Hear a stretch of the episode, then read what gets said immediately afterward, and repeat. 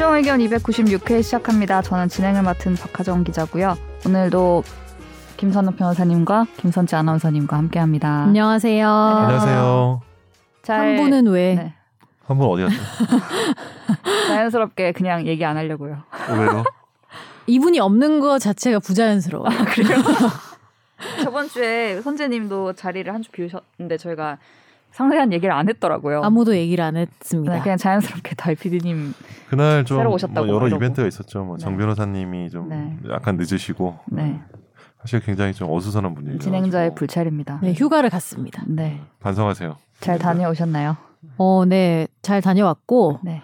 그 사이에 회사에 많은 일이 있어서 어, 네. 제가 대의원이거든요. 아, 네, 네, 네. 그래서 음. 그 노조 대의원을 돌아가면서 하지 않습니까? 그렇죠. 그러니까 돌아가면서. 두 명씩 저희 부서에는 네. 돌아가면서 노조 네. 대의원을 해요. 네. 하필이면은 제가 대의원인데. 하필이면 겨울 휴가가 그때여서 네. 네. 정말 전화로 거의 일을 했습니다. 아, 음. 안타깝게도 네. 아, 잘못 쉬셨겠다. 그러니까 휴가 갔을 때 연락 오면은 제 입술 터졌잖아요. 것 휴가 갔다 왔는데. 어? 입술이 터졌어요. 왜? 면역계 너무 힘들어서. 아, 면역력에 너무 문제가. 생겨서 아, 노는 노는 것도 너무 힘들었나 봐요. 모르겠는데 여튼 힘들었어요. 좀 왠지 모르겠는데 이번 휴가가 좀 힘들었어. 이제 쉬세요.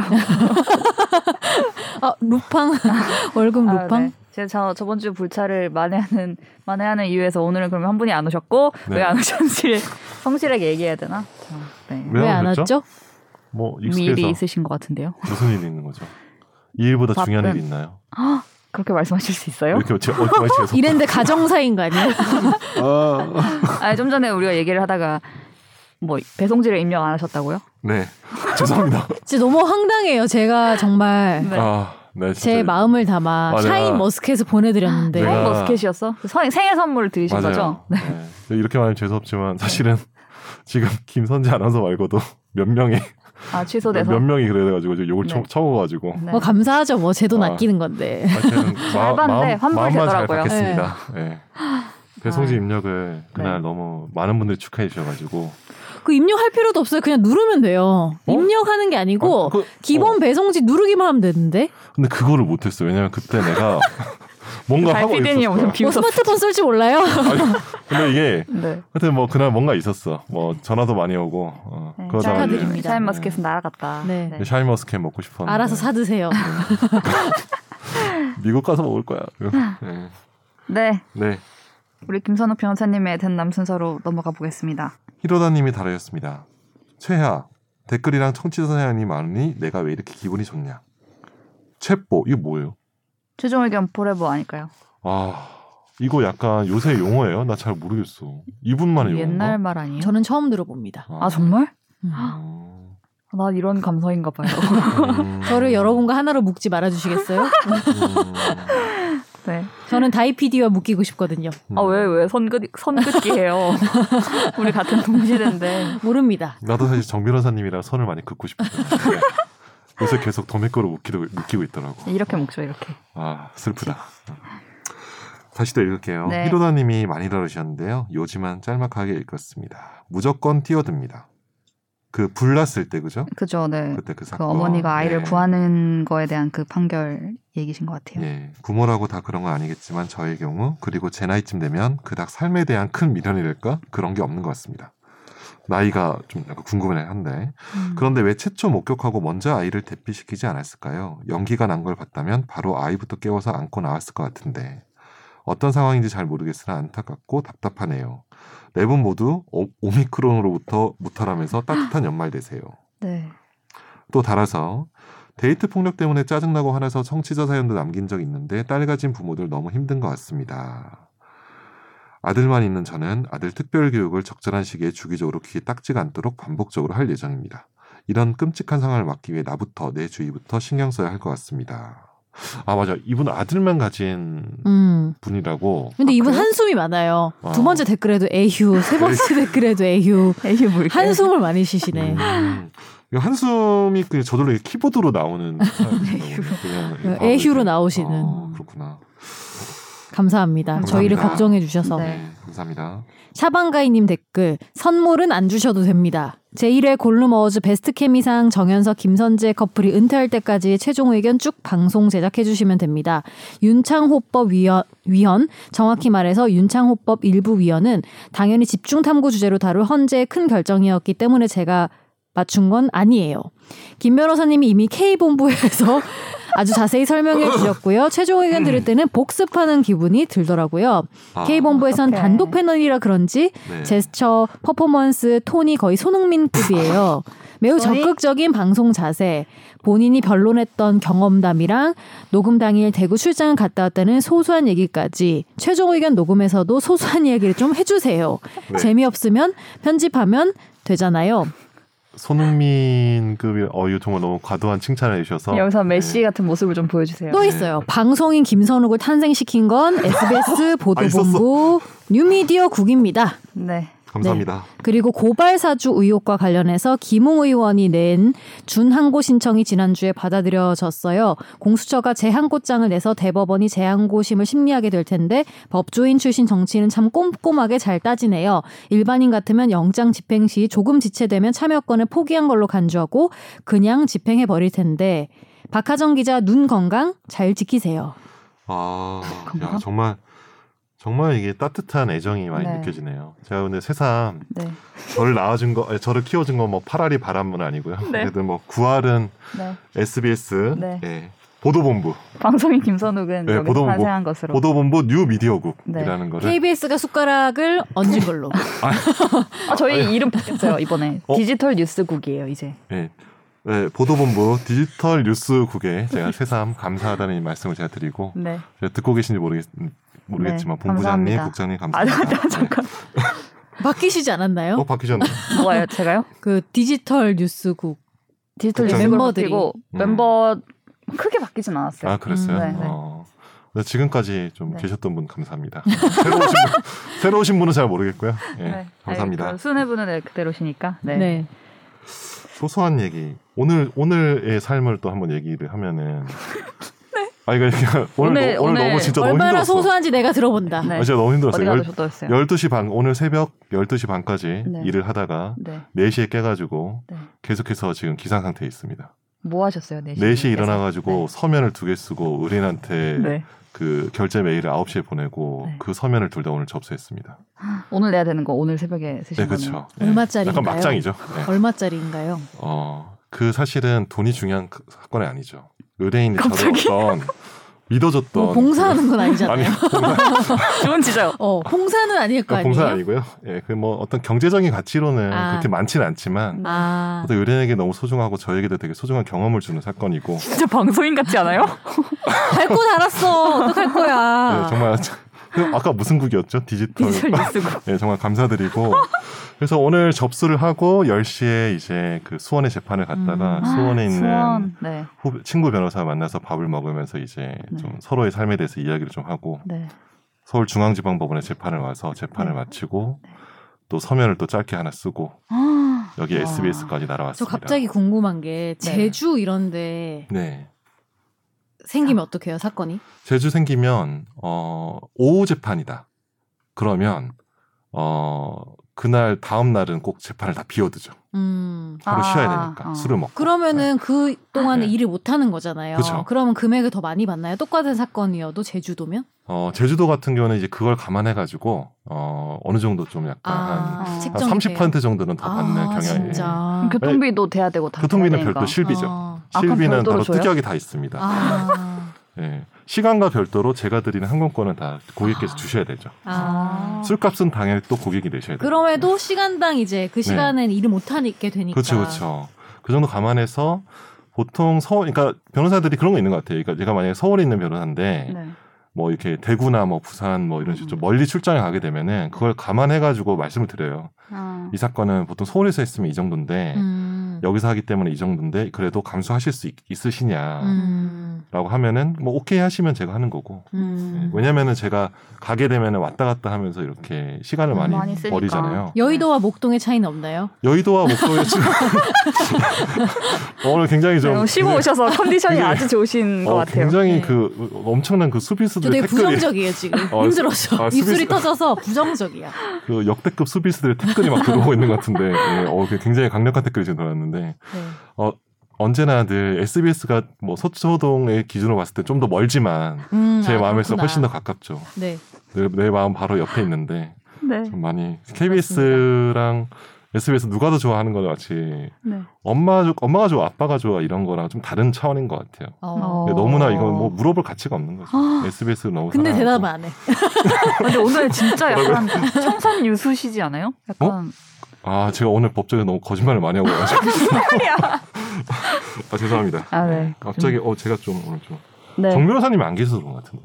약간 책임감을 네, 느끼시는 그게 것 약간 같아요. 그전에 정 음. 변호사 안 계시면은 약간 영혼이 약간 한 3% 정도 저한테 빙의가 되는 느낌이 있어요. 네. 무서워. 그래서 약간 좀 오버를 하는 경향이 있어가지고 그런 게 있습니다. 네. 무리했습니다. 죄송합니다. 네, 댓글 달아주셔서 다들 감사합니다. 감사합니다. 사연은 없네요. 사연은 없어요. 네. 우리 사연- 청취자들은 평온하신가 봐요. 무탈하시고. 근데 맞아. 진짜 약간 이 밀당이 음. 댓글이 꽤 있으면 사연이 안 들어오고 사연이 있으면 또 댓글이 별로 없기도 하고 이런. 음. 음. 사실 근데 사연이 없는 게 좋은 거잖아요. 네. 문제가 없는 삶을 되게 꿈꾸니까 저도 평화롭고 아름다워. 정의로운 삶을 사시길. 네. 다음 어쩌다 마주친 판결 순서로 넘어갈게요.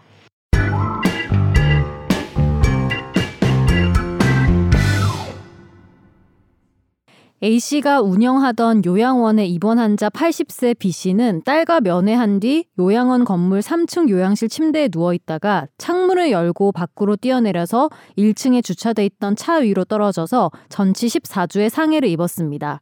당시 감시 보호하던 요양원 측 직원은 없었던 것으로 조사가 됐고 이후 요양원 운영자 A씨는 업무상 과실치상 혐의로 재판에 넘겨졌는데요. 1심에서는 벌금 500만 원이 선고됐습니다. 하지만 2심에서 는 무죄가 선고됐는데요. 대법원 역시 무죄를 선고한 원심을 최근 확정했습니다. 음. 음. 갑자기 뛰어내렸다. 음. 그런 근데 분이신데. 보통 이- 네. 환자들 저도 네. 가보진 않았지만 네. 위험한 환자들은 네. 뭔가 이렇게 조치를 해놓지 않나요? 그렇죠. 막 묶어놓고 막 이런 정신 정신 질환 뭐 이런 분들 잘잘 음. 모르겠지만 어떤 분인지가 네. 중요한가? 그런 그런 분이 아니셨다는 음. 거겠죠. 이분은. 이게 보니까 어, B 씨가 좀 감정 기복이 심해지는 경우가 많았는데 네. 당시에 이제 뛰어내릴 때 보면은 창문으로 이제 뛰어내린 시점이 이제 따님이 면회를 다녀온 지 3시간 지난 때고 음. 이게 10분 전에도 TV를 보고 있었다는 거죠. 그죠? 음. 그러다가 요양실을 나갔다 온 뒤 돌아와서 바로 창문으로 뛰어내렸다. 음. 근데 그때까지 뭔가 어느 정도 좀 이상 상태가 좀 징후가 나타나서 아, 이 사람 진짜 좀 요양보호사 통해서 케어를 해야 되겠는데 라고 판단할 수 있는 징후가 없었다는 거죠. 음. 근데 만약 징후가 있었는데도 이게 뭐 요양보호사를 이렇게 얘한테 지시를 한다거나 네네. 그런 게 아니었고 전혀 그런 예측할 수 없는 상황에서 발생했기 때문에 이거는 이제 보호 의무를 뭐 위반했다 주의 의무를 위반했다고 볼 수 없다. 그러니까 주의 의무라는 건 결국 그런 거잖아요. 이제 자기가 할 수 없는 거를 요구할 수는 없는 거거든요. 음. 그러니까 모든 네. 상황은 컨트롤할 수 없는 거잖아요. 인간이 보통 그죠? 네. 그런데 이제 그렇게 봤을 때 어떤 특별한 어떤 그 상태가 예견이 안 됐기 때문에 네. 뭐 이거는 이제 뭐 업무상 보호 어떤 주의 의무를 위반했다 볼 수 없다 이렇게 본 거고 음. 보통 근데 이런 것 같아요. 이제 그 이게 만약 형사상 책임 같은 경우면 이렇게 네. 엄격하게 볼 수 있을 것 같은데 네.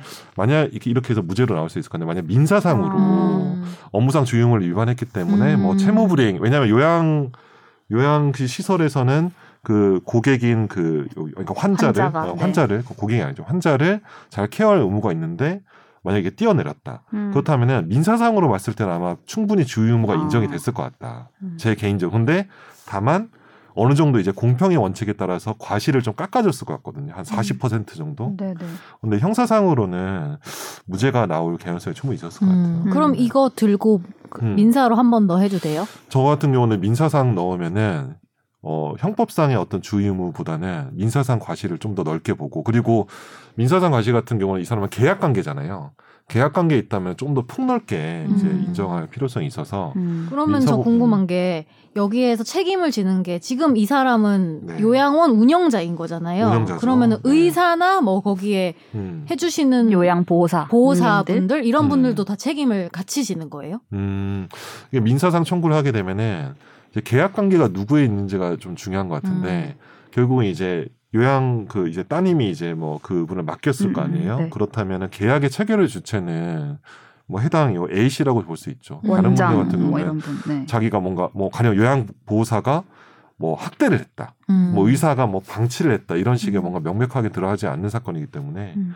그분들은 이제 소송을 걸더라도 패소를 할 것 같고 음. 계약 관계에 있는 A 씨가 이제 손해배상 책임을 지지 않을까라고 음. 예상합니다. 음. 네, 주의 의무 업무상 음. 과실치상은 무죄가 나왔습니다. 음. 네. 그러니까 민사나 형사가 좀 다를 수 있다는 거를 좀 음. 인정을 좋을 것 네. 같습니다. 네, 다음 판결 볼까요? 이건 저번 주에 잠깐 댓글 달아주신 분이 말씀도 주셨던 것 같긴 네. 한데, 네. 네, 이른바 정인이 사건의 양모와 관련된 화제의 판결인데요. 최근 항소심 재판 결과가 나왔습니다. 정인 양의 양모는 정인 양을 상습 폭행 학대 숨지게 한 혐의로 재판에 넘겨졌고 양부는 아내가 정인 양을 폭행 학대한 것을 알면서도 방조한 혐의로 함께 재판에 넘겨졌는데요. 1심에서는 양모에게 무기징역, 양부에게 징역 5년이 선고됐습니다. 그리고 항소 심에서는 양모가 감형을 받았는데요. 최근 서울고등법원은 아동학대 범죄 처벌 등에 관한 특례법 위반 등의 혐의로 기소된 양모에게는 징역 35년을 양부에게는 징역 5년을 선고했고 이들에게 200시간의 아동학대 치료 프로그램 이수 명령과 아동 관련 기관 취업 제한 10년을 명령했습니다. 음. 네. 무기징역에서 감형이 된 거죠, 이게. 35년. 35년으로. 엄청 많이 된 거 아니에요? 그건 아니에요? 많이 된 거죠. 근데 이제 아동학대 살해죄 같은 경우는 네. 아동학대 치사랑 살해죄가 살해죄 같은 경우는 제가 알기로 7년 이상 무기징역 선고할 수 있거든요. 네. 그러니까 이 건 같은 경우도 지금 이게 살인죄로 됐잖아요. 아 치사구나. 아동학대 치사구나. 치사 같은 경우도 이제 무기징역 가능하거든요. 5년 이상으로 제가 알고 있는데 네. 제 기억에. 근데 뭐 이게 지금 뭐 사, 저는 뭐 이 부분 관련해서는 무기징역을 선고한 1심 판결이 제 개인적으로 사실 되게 놀랐거든요. 1심에서 음. 야 이거 무기징역을 선고했다고? 왜냐면은 세서? 어, 이거 굉장히 제 개인적으로 봤을 때는 흔치 형량이 않은 굉장히 사례예요? 흔치 않았다. 음. 보통의 사건 이제 이제 뭐 워낙 이렇게 언론에서 많이 이슈도 되고 이게 사회적 공분도 많이 일으키고 음. 그리고 이제 양부와 양모의 평소 행동이나 이런 것들이 막 드러나면서 굉장히 어떤 범죄의 어떤 악의성이나 그런 게 많이 이제 부각이 되고 그러면서 무기징역이 나온 것 같은데 판사 입장에서는 어 35년이란 형을 또 처한 것도 저는 어느 정도 이해는 돼요. 왜냐하면 음. 우리나라에서는 보통 5년 정도 되는 형도 굉장히 중형이거든요. 법원에서 봤을 때는. 네. 중형, 그러니까 5년, 뭐, 사실 1년, 1년, 2년, 3년도 굉장히 중형으로 좀 보는, 뭐, 사건에 마다 좀 다르지만, 근데, 이, 뭐, 아동이 이제 죽었다는 것 때문에 이제 사회적 공분은 있긴 하지만, 판사의 고민은 이 아동이 이제 방치되고 이 아이가 사망한 원인이 음. 이한 개인, 그 음. 가해자의 한 개인에 대해서 모든 공분을 이렇게 다 이렇게 뭐, 음. 다 투사하고 무기징역을 선고함으로써 끝날 수 있는 사건이 아니다라는 좀 그런 고민이 있지 않았을까. 음. 근데 여기 음. 내용을 보면은 이제 그런 이유를 설명하면서 피고인의 죄책이 중하고 네. 어떤 사회적인 분노, 슬픔을 감안하더라도 음. 무기징역을 선고하는 게 정당화될 수 있는 객관적 사정이 명백하다고 할 수 없다라고 하면서 네네. 그 아동의 사회 아동을 보호하는 취약한 아동을 보호하는 사회적 보호 체계가 제대로 작동하지 못해서 발생했다는 공분도 적지 않다. 방금 말씀하신 네네. 그런 취지로 또 얘기를 한것 같아요. 음. 네. 근데 궁금한 게 그러면 어떻게 네. 해야 무기징역이 나와요? 어느 정도의 학대와 아동 음. 학대와 그래요. 폭행이어야 무기징 일단 무기징역을 내릴 수 있게는 돼 있는 거잖아요 네, 법적으로 있죠. 불가능한 일은 음. 아닌데 그럼 이 정도의 건도 35년으로 감형이 음. 된다면 어느 음. 정도가 그 이상 혹은 무기징역이 나오나? 음. 라는 생각. 왜냐하면은 이게 그 현장에 막 목격자 한 명이 모든 걸 보고 이 음. 정도가 아닌 이상은 그 증거라는 게 음. 좀 그렇지 않나라는 생각이 들더라고요. 네. 음.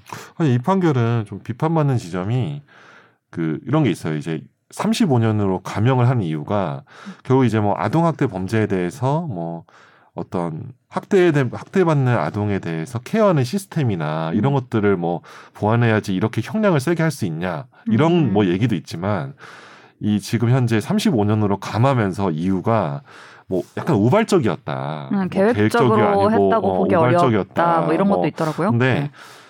뭐 저도 아이를 키우고 많은 뭐 사실 아이라는 대상이 계획적으로 나 이 아이를 내 진짜 죽일 거야 이렇게 하지 그렇죠. 않거든. 그러니까 막 이렇게 어, 쥐어박고. 막 어. 밀치고 이렇게 하다가 막 음. 죽는 거 그렇죠. 아니에요. 음. 그러니까 이 범죄 자체가 네. 자기가 또 막 때리다가 뭐 애가 뭐 반항하거나 울거나 이러면 자기 화에 또막 어. 하다가 아이가 크게 다치거나 사망하는 경우 많은데 그런 범죄의 우발성이나 비계획성을 감형의 사유로 하는 게 맞나? 음. 보통의 어떤 그. 성인에 대한 범죄가 네, 아니거든. 그리고 아동은 여튼간에 방어를 하거나 맞. 공격을 어. 할 수도 없고 없는 거죠. 오히려 왜 음. 학대받는 아동들이 다시 음. 자기 부모한테 엄청 엄청 의존할 수밖에. 의존하게 되잖아요. 음. 그러니까 지금 양모에 대해서는 주의적으로는 살인이고 살인이 혹시 인정이 살인의 고의가 인정이 안 되면은 음. 아동학대 치사. 그러니까 살인까지 할 수는 할 줄은 몰랐는데 음.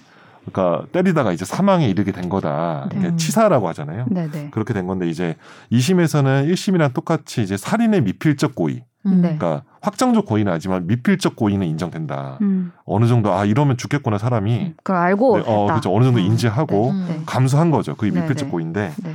그 인정을 하면서 이제 35년형을 한 건데 음. 제가 뭐 이렇게 말씀드린 것처럼 결국은 아동 학대 범죄가 이제 피해 대상이 어떤 음. 방어를 제대로 행사할 수 음. 없고 오히려 가해자에 대해서 심리적으로 굉장히 의존 상태에 있는 사람이란 말이에요. 맞아요. 그죠? 그렇다면은 그 사람에 대해서 가해지는 폭력이나 이런 것들을 어떤 뭐 계획성이 없다, 우발적이다, 음. 뭐 이런 걸 이유로 감형을 하는 게 맞을까? 음. 그러니까 감형의 사유를 그렇게 든 것 자체가 좀 이해가 안 되는 거죠. 네. 오히려 더 가중 처벌해야 되는데 음. 그 사유를 들면은. 그러니까 뭔가 그걸 커버할 수 있는 법이 필요한가 싶기도 하고. 음. 그러니까 좀 더 뭐, 뭐랄까 비유가 적절한지 모르겠지만 왜 부모 자식 관계일 때 더 뭔가 음. 강하게 하는 존속살인 같은 그쵸. 그런 어, 맞아, 것처럼 맞아, 맞아, 맞아. 이렇게 뭐 네. 특수한 자기 뭔가가. 자식이거나 어. 이럴 때는 저, 더 뭔가를 한다거나 음. 이런 음. 이런 거 음, 음. 그런 것도 생각해 볼 수 있겠네요. 사실 이게 우리나라 이게 존속살해죄 같은 게 엄청 가중 처벌하잖아요. 맞아요. 근데 네. 그게 또 보면은 약간 뭐 이런 관념이 어떻게 부모를 어떻게 죽이냐 식으로 유교 어떤- 그러니까, 유교적 어떤- 그러니까 약간 어떤 도덕적이고 또 사회문화적인. 비판을 이 형법 체계에 가져온 건데 네. 그 아, 자녀에 대한 그리고 뭐 자녀들 아니면 아동이 자기 보호 관계에 있는 아동이든 간에 자기보다 훨씬 더 이제 결국 이제 보호 관계에 있는 거잖아요. 보호 대상인 사람을 학대를 한다거나 살인을 한다거나 뭐 치사에 이르겠다 하는 하는 경우에는 어떤 범죄의 고의성이나 뭐 비계획성 이런 것들을 고려하지 않고 중하게 처벌할 좀 맞아요. 필요성이 있는 것 같아요. 음. 네, 음. 이 정인이 사건은 진짜 안타까운 사건인데 네. 대법원도 네, 대법원으로 음. 두두측 양측에서 다 상고를 해서 올라간다고 해요. 음. 어떻게 결론이 날지 바뀔지 그것도 저희가 또 지켜보겠습니다. 네. 어 너무 가슴 아프다. 네. 네, 다음으로 넘어갈게요. 집중 탐구 시간입니다.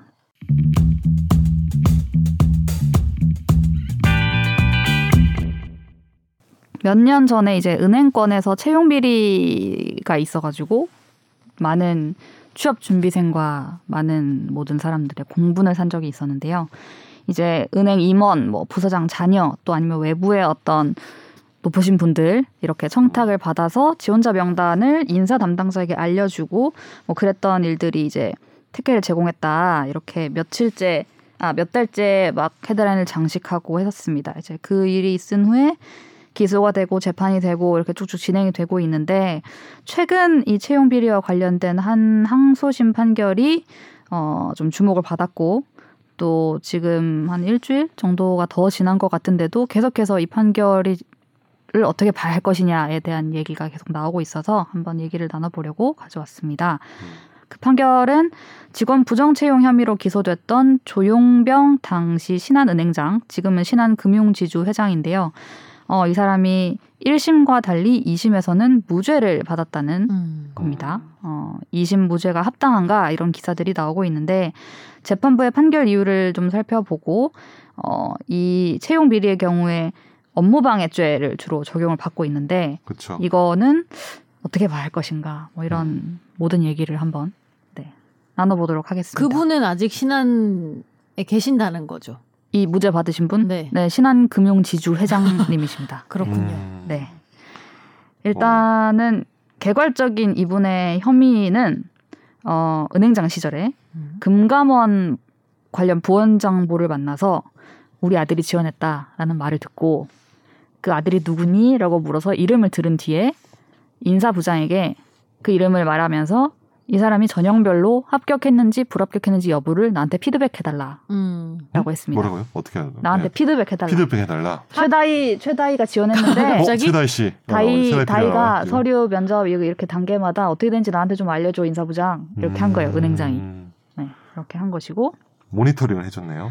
그렇죠. 그래서 이 신한은행의 당시에 특이자 명단이라는 게 인사부에 특이자. 네, 특이자? 인사부에 있었다고 합니다. 엑셀 성격이 파일인데 특이한 친구는 아니고.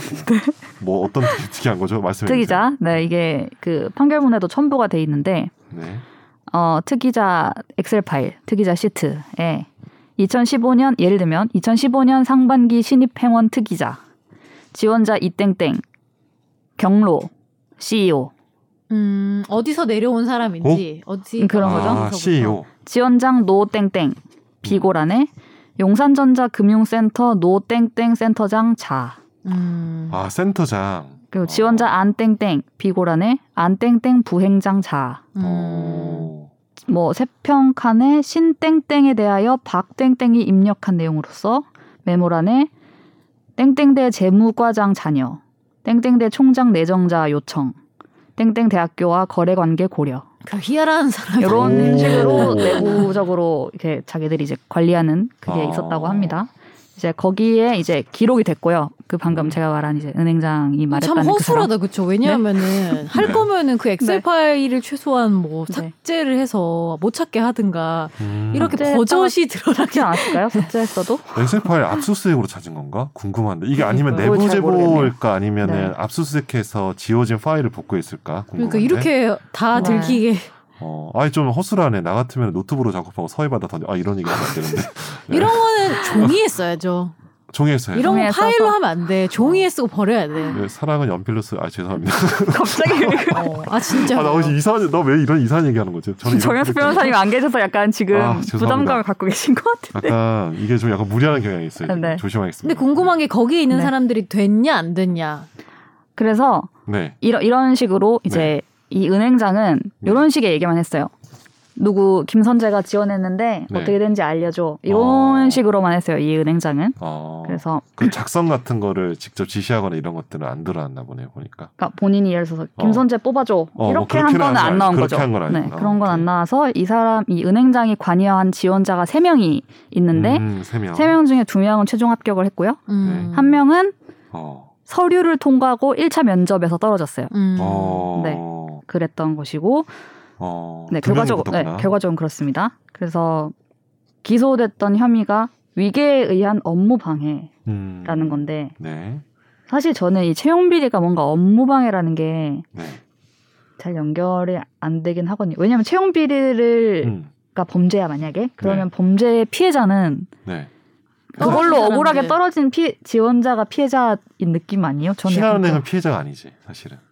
근데 이제 업무 방해라고 하면 피해자가 신한은행이지 예, 않아요? 맞아요. 그러니까 그게 바로 문제인 거죠. 그러니까 우리가 이상해. 그 뭔가 이상해요. 우리가 만약에 어, 뭐 대학 입시를 치는 거예요. 뭐, 뭐 옛날에 지금 또 본고사가 있나요? 나, 잘, 나 대학 입시 너무 몰라가지고. 본고사가 본고사 아, 면접 아, 면, 아, 논술? 논술 아, 면접 논술, 논술 그래. 면접 있죠. 네. 근데 만약에 논술이나 뭐, 뭐 이렇게 뭐, 뭐 시험을 치는데 네. 대학에서 낸 시험 문제를 치는데 자기가 치팅을 했어. 네. 뭔가 이렇게 뭐 갖고 들어가서 사수를 해가지고 어, 막 어떻게 봤다거나 뭐 이렇게 해서 치팅을 해서 옛날에 뭐 그거 있었잖아요. 이렇게 조그만 뭐 이어폰 해가지고 뭐 그거 있었다고. 뭐 옛날에. 그랬다면서요. 뭐 술- 하여튼 뭐 있었다고 하는데 네. 그런 식으로 하면 그 학교의 업무를 방해한 거잖아요. 음. 위계를 써가지고. 위계가 속이는 거예요? 그렇죠. 아, 위계에 의한 업무 방해. 그래서 결국 그런. 경우 네. 같은 경우는 대표적으로 위계에 의한 업무 방해가 되는 거에 별로 의심이 없는데 네. 회사 자체가 혹은 학교 자체가 누군가를 뽑기 위해서 네. 어떤 이 업무가 사실은 공정해야 되는데 네. 자기 스스로 이 관계자 자체가 자기의 업무를 막 방해했다? 이게 약간 좀 이해는 안 되거든요. 높은 관계자가 낮은 네. 관계자의 업무를 방해했다가 되는 뭐, 거죠. 아 그렇게? 그러니까, 그, 그러니까 그런. 거 아니에요? 면접, 방해했다고 그죠. 채용. 면접과 그렇죠. 채용 그죠. 면접과 관련해서는 네네. 네. 그렇게 보는데 네. 문제는 뭐냐면 그런 식의 그 업무 방해, 그러니까 결국 이제 채용 비리와 관련해서는 이게 뭐 시험이나 이런 거 말고 네. 채용 비리와 관련해서 그 해당 학교나 그 회사의 당사자의 높, 음. 높은 선에서 어떤 위계에 의한 업무 방해가 네. 되려면은 어, 이 정도, 거- 아까 전에 말하면 뭐, 아, 뭐, 최다희 뭐, 뭐, 뭐, 누가 있나? 뭐, 네. 김선재 뭐, 잘, 있- 뭐, 거기 뭐, 일차까지 된 거, 뭐, 이런 식으로 네. 체크하는 거 정도로는 네. 업무 방해가 됐다고 볼 수 없다고 본 게, 네. 어, 제가 보기에는 어떻게 보면 업무 방해의 기본적인 그 성격이나 취지로 봤을 때는 그게 네. 맞을 수도 있는 거지. 음. 왜냐면 그 회사가 업무 방해 된 게 없어.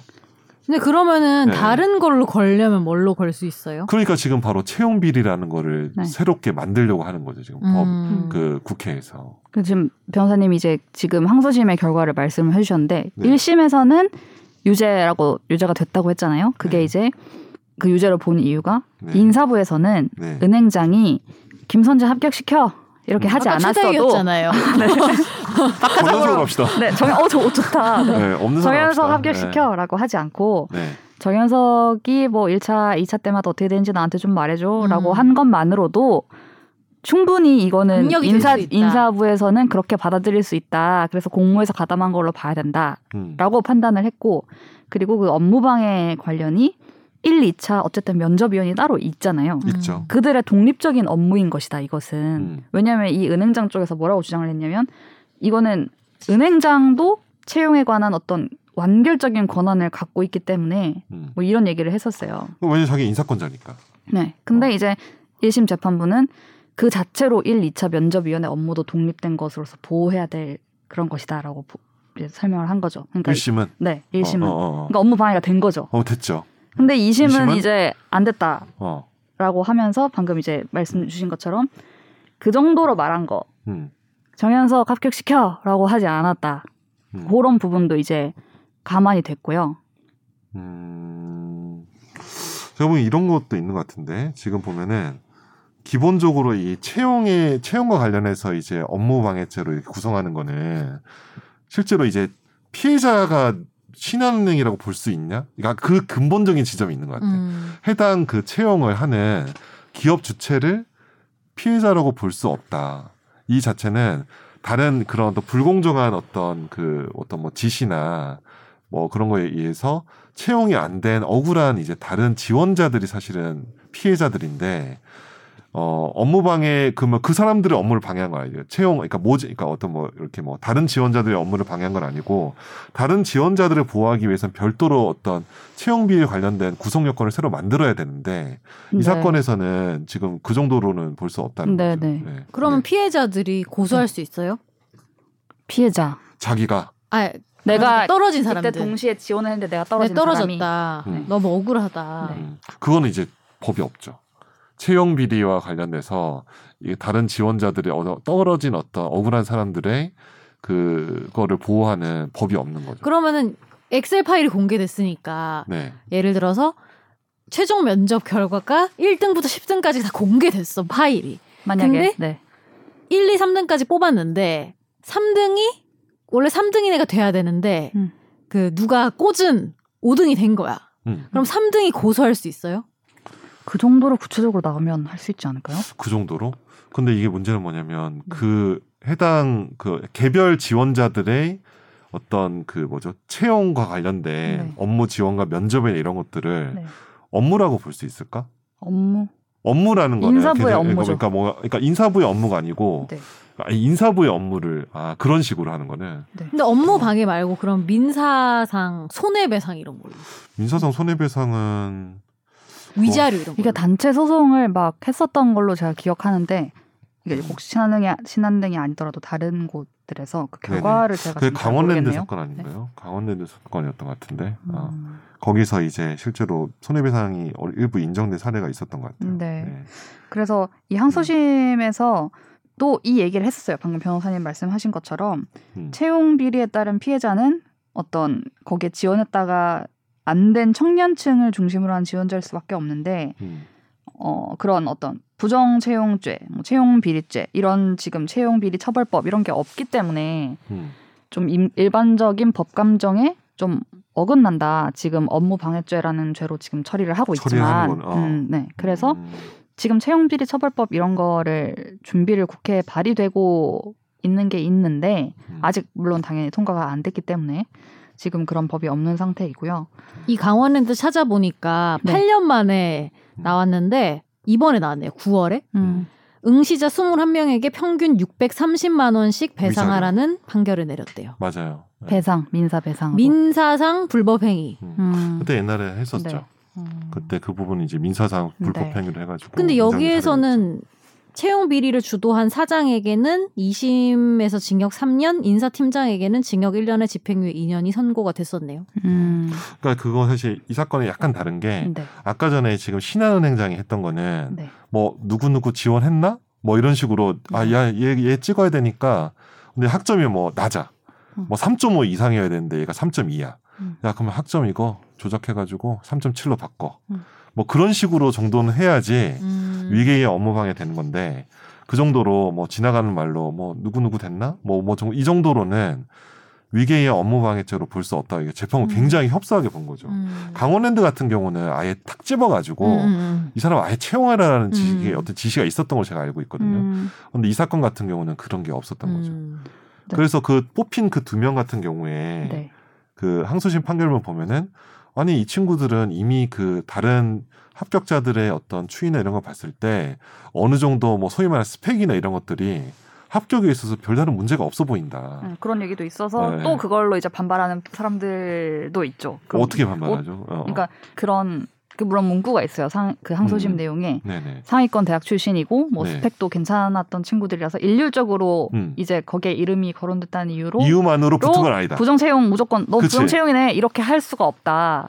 그렇죠. 그러면은 가서- 고스펙이면은 부정 그러니까 이런 이런 아니게 반발이 되는 그러니까, 있습니다. 그러니까 야. 어, 이거, 이거 중요한 거야. 어. 네. 그러니까 정말 뭐냐면 이거 소위 말하는 어느 최소한의 그 스펙 정도를 넘는 다 넘, 한 요새 워낙 다 스펙이 좋으니까 음. 근데 그 중에서 누군가를 뽑는 거잖아요. 네.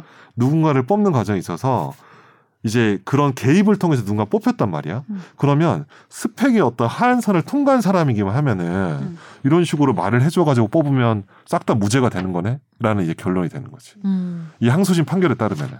그렇죠. 그래서 항소심 판결에 따르면은 제가 아까 말씀드린 것처럼 소위 말하는 그 최소한의 어떤 면접 기준이나 그 음. 심사 기준 있잖아요. 서류 전형 기준이나 네. 이런 것들을 막 적극적으로 개입을 해가지고 조작하거나 아니면 얘를 아예 뽑아 이 정도가 되지 않으면은 네. 음. 위계의 업무 방해 될 수 없다는 거죠. 이제 실제로 그 말한 말한 사람에 대해서 네. 뭐 D, D 등급이었는데 B, B로 바꾸고 뭐 이런 밑에 사람들이 이제 그런 일이 있긴 했는데 음. 아까 제가 말씀드린 것처럼 두 명은 최종 합격이 됐는데 한 명은 떨어졌다고 떨어졌죠. 했잖아요. 그래서 그것도 이제 반영이 된 거예요 내용에 음, 만약에 음. 그 행장이 지시를 한 거를 합격시켜 이렇게 알아들었으면은 걔가 1차 면접에서 떨어졌겠냐라는 음. 것도 이유로 들어가 있더라고요. 음. 그래서 그거는 뭐 그런가? 만약에 세 명이 다 붙었으면 네. 어땠을까요? 세 명이 다 붙었는데 네. 소위 말하는 다른 합격자에 비해서 스펙이 굉장히 낮아. 그랬다면은 법원이 좀 다른 판단을 했을까? 아 어렵네요. 이게 굉장히 이거는 어, 요 약간 case by case로 볼 수도 있는데 일단 중요한 건 이 항소심 재판부에서는 네. 그 채용과 관련해서는 위계에 의한 업무 방해로 이렇게 엮으려면은 그러니까, 네. 그러니까 엮으려 그러니까, 기, 그러니까 기소하고 처벌을 하기 위해서는 네. 제가 아까 말씀드린 것처럼 그런 식의 아, 굉장히 적극적이고 음, 그 누가 봐도 문제가 되는 정도로 개입하지 개입해서 않으면 이거는 위계- 어, 이상. 위계의 업무 방해로 볼 수 없다라고 본 네. 거고 사실 그게 어 이거 결국 여기도 판결문에 나오는 게 보면은 결국은 사기업 아니냐 사기업에 아, 맞아요. 그런 보면은. 네. 그 고용의 주체가 사기업 같은 경우는 결국 경제 활동의 자유가 있는 건데 음. 그 중에서 결국 자기 마음에 드는 사람 뽑는 거잖아요. 그러니까 음. 수많은 어떤 통과자 중에서 물론 점수를 해가지고 정량적인 평가를 하지만 정성적인 평가를 하는 사기업의 어떤 경제활동 자유를 어느 정도 보장을 해줘야 된다. 음.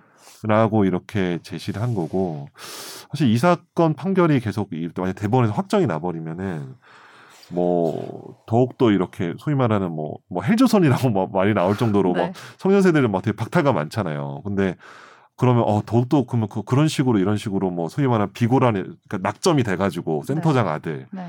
그런 사람이 아니면 나는 진짜 채용이 안 되는 거네. 어 이건 다 무죄 나오니까 그거를. 완전히 네. 만연화될 수 있는. 음. 근데 근데 재판부도 지적은 해요. 그런 식으로 이제 채용이나 이런 것들을 음. 그런 식을까지도 처벌을 하려면 음. 별도로 좀 섬세한 입법이 필요한데 네.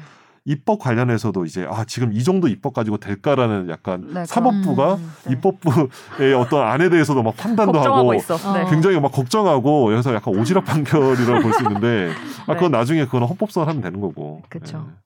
채용 비리를 처벌하려면 채용 네. 비리가 뭔지를 규정을 명확하게 해야 처벌할 음, 수 음. 있는데 네. 그럼 채용 비리는 어디까지 채용 비리인지도 미리 다 얘기가 네. 돼야 되는 거고 네. 방금 말한 이런 것도 개입 음, 네. 뭐 조작 개입 네, 뭐 네. 이런 단계를 만들 건지 뭐 네. 하여튼 되게 많이 음. 생각할 게 있어서 네.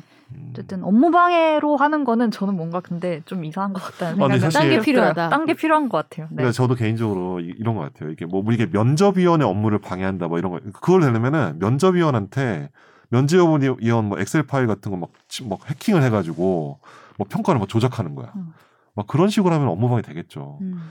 근데 만약에 원즈위원도 면접위원도 자기도 어 오케이 아 그럼 조작합시다 같이 네. 그러면 그 사람 업무가 방해된 건가? 헉.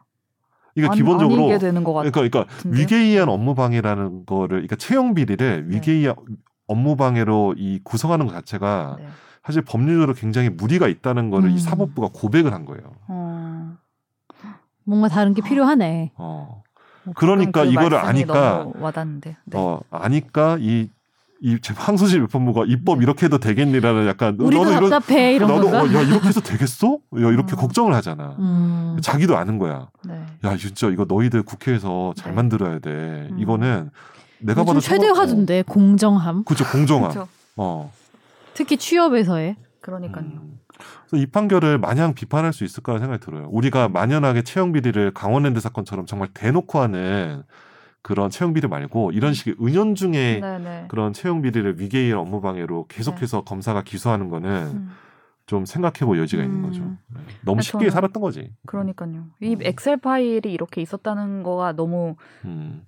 좀 저는 보고 좀 충격적이었고요. 엑셀 파일이요? 그러니까 이렇게 비고 아 비고. 비고 어. 땡땡땡 자녀 어. 이렇게 그러니까. 관리를 하는 게 실은 근데 뭐 요새 로펌 같은 경우도 이제 저희 회사 같은 경우는 막 두 명 뽑는데 막 350개 원서 막 들어오고 이러거든요. 네. 그러면 이제 변호사 한 명당 70개 막 보고 이러지만 네. 사실 그 과정에서도 막, 막 많은 막 그게 있어요. 아, 어떤- 두명 뽑는데 네. 면접만 보게 해달라라고 막 한 달이 건너서 아, 오고 막, 정말. 막 서류만 통과시켜 어 달라. 진짜로 어 어. 그러니까 그러니까 면접이라도 보게 해달라. 음. 네. 왜냐면 자기 뭐, 뭐 이런 식의 어떤 음. 그런 것들이 우리 회사 말고도 오늘 우리 회사는 뭐 그런 거 신경 안 쓰고 그냥 우리 원하는 사람만 연습 보고 했는데 음. 다른 회사 큰 회사든 작은 회사든 다 물어보면은 네. 그런 게 없는 게 없어요. 근데 이제 그런 거가 있다는 것 자체가 이제 청년 세대가 절망하는 거죠. 야 이거 진짜 우리 아버지 어머니 뭐 삼촌 뭐백 없으면 그러니까 면접도 못 보는구나. 아니, 그리고 로펌은 제가 듣기로는 네. 그런 또 네. 인맥이 있으면은 사건을 수임하는 데서 음. 아, 유능할 수밖에 없 잖아요. 어 근데 그, 그래서 실제로 어, 저희 그러니까 이게 참 너무 절망적인 네. 거지. 저희 위키스인가 뭐 하여튼 아래 키스인지 모르겠는데 음. 뭐 되게 큰 계열사의 그러니까 대기업에 되게 매출이 많은 사건이 음. 많은 그? 계열사의 그 CEO가 있었어 아버지가. 어, 근데 성적이 별로 안 됨에도 불구하고 아주 큰 로펌에 들어가서 화제가 됐었어요. 음. 근데 그때 이제 사실은 저는 이미 연설 할 때도 알고 있었던 거죠. 왜냐면 로펌의 입장에서는 여기 판결문에 나오지만 네. 경제적으로 이렇게 돈을 많이 벌어야 되잖아. 네. 그렇다면은 이 사람을 뽑아가지고 돈을 많이 버는 것도 어떻게 보면 로펌의 전략이 아닐까? 근데 그거를 다 음. 단죄할 수 있을까? 저는 그때 이제 화는 많이 났지만 네. 너무 슬프긴 한데 슬프긴 한데 그거를 처벌할 수 있을까? 이게 정말 문제가 되는 거예요. 그러니까 이 항소심, 항소심 판결문을 곱씹어볼 필요가 있어요. 우리가 생각하는 공정이나 이런 것들의 가치를 네. 뭐 형법상으로 처벌할 수 있을까? 뭐 어떤 비난이나 이런 걸 떠나서 근데 그걸 처, 형법상으로 처벌하려면 훨씬 더 정교하게 입법을 해야 되는 거지. 만연하게 그냥 대충 네. 하면 안 된다는 거죠. 아, 참 어렵다. 어려워. 되게 어려운 부분이야. 처벌과 규제와 이렇게 막 음. 만연하게 하지 못하게 하려는 필요성은 분명히 있는데, 있는데. 진짜 정교하게 어떻게 음. 잘 네. 음, 씁쓸함만. 남은 방송 어, 씁쓸함이. 남고 또 정 변호사님의 빈자리가 또 씁쓸하고 허전하네요. 빈자리가 느껴지지 않았어요. 어 그랬나요? 아, 네. 빈자리 아, 늘 비어 있어서 그런가? 드립을 하지만 늘 비어 있어. 네. 네, 오늘도 아 오늘도 이러저러 얘기를 네. 나눠보았고요. 네. 여러분들은 어떻게 생각하시는지 궁금하기도 어떻게 합니다. 입법을 해야 한다고 생각하시는지. 아, 많은 댓글과 나는 국회의원보다 낫다. 음. 네, 한번 많은- 생각을 해볼 계기 네, 필요합니다. 네. 많은 의견 부탁드립니다. 예. 오늘도 저희와 함께 해주셔서 감사합니다. 오늘 되게 차분한 공영 방송 같은 느낌이네요. 아, 오늘 스튜디오에 지금 네. 조명이 조명이 원래는 아련해요, 아련해. 백색 아. 형광등이 켜져 있는데 네. 오늘 약간 우리끼리 해. 그러니까 이런 조명이 사실 소개팅이나 이런 자리에서 되게 상대방 예뻐 보이는 아. 잘생겨 보이는 그런 조명 아닌가요? 그런가? 네. 근데 위에서 떨어지면 안 돼요. 아 맞다. 내 위로 이렇게 하면은 어. 좀 살짝. 사이드, 아, 사이드로 맞아, 맞아. 때려줘야지. 지금 이렇게. 변호사님 어. 좋네요. 아 괜찮아요. 네, 변호사님 자리가 좋은 아, 자리. 우리 아내를. 만났던 자리가 그... 아, 죄송합니다.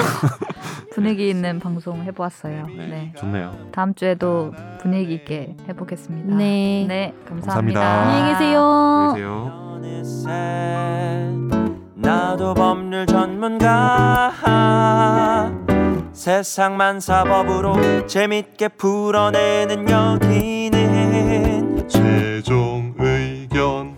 최종 의견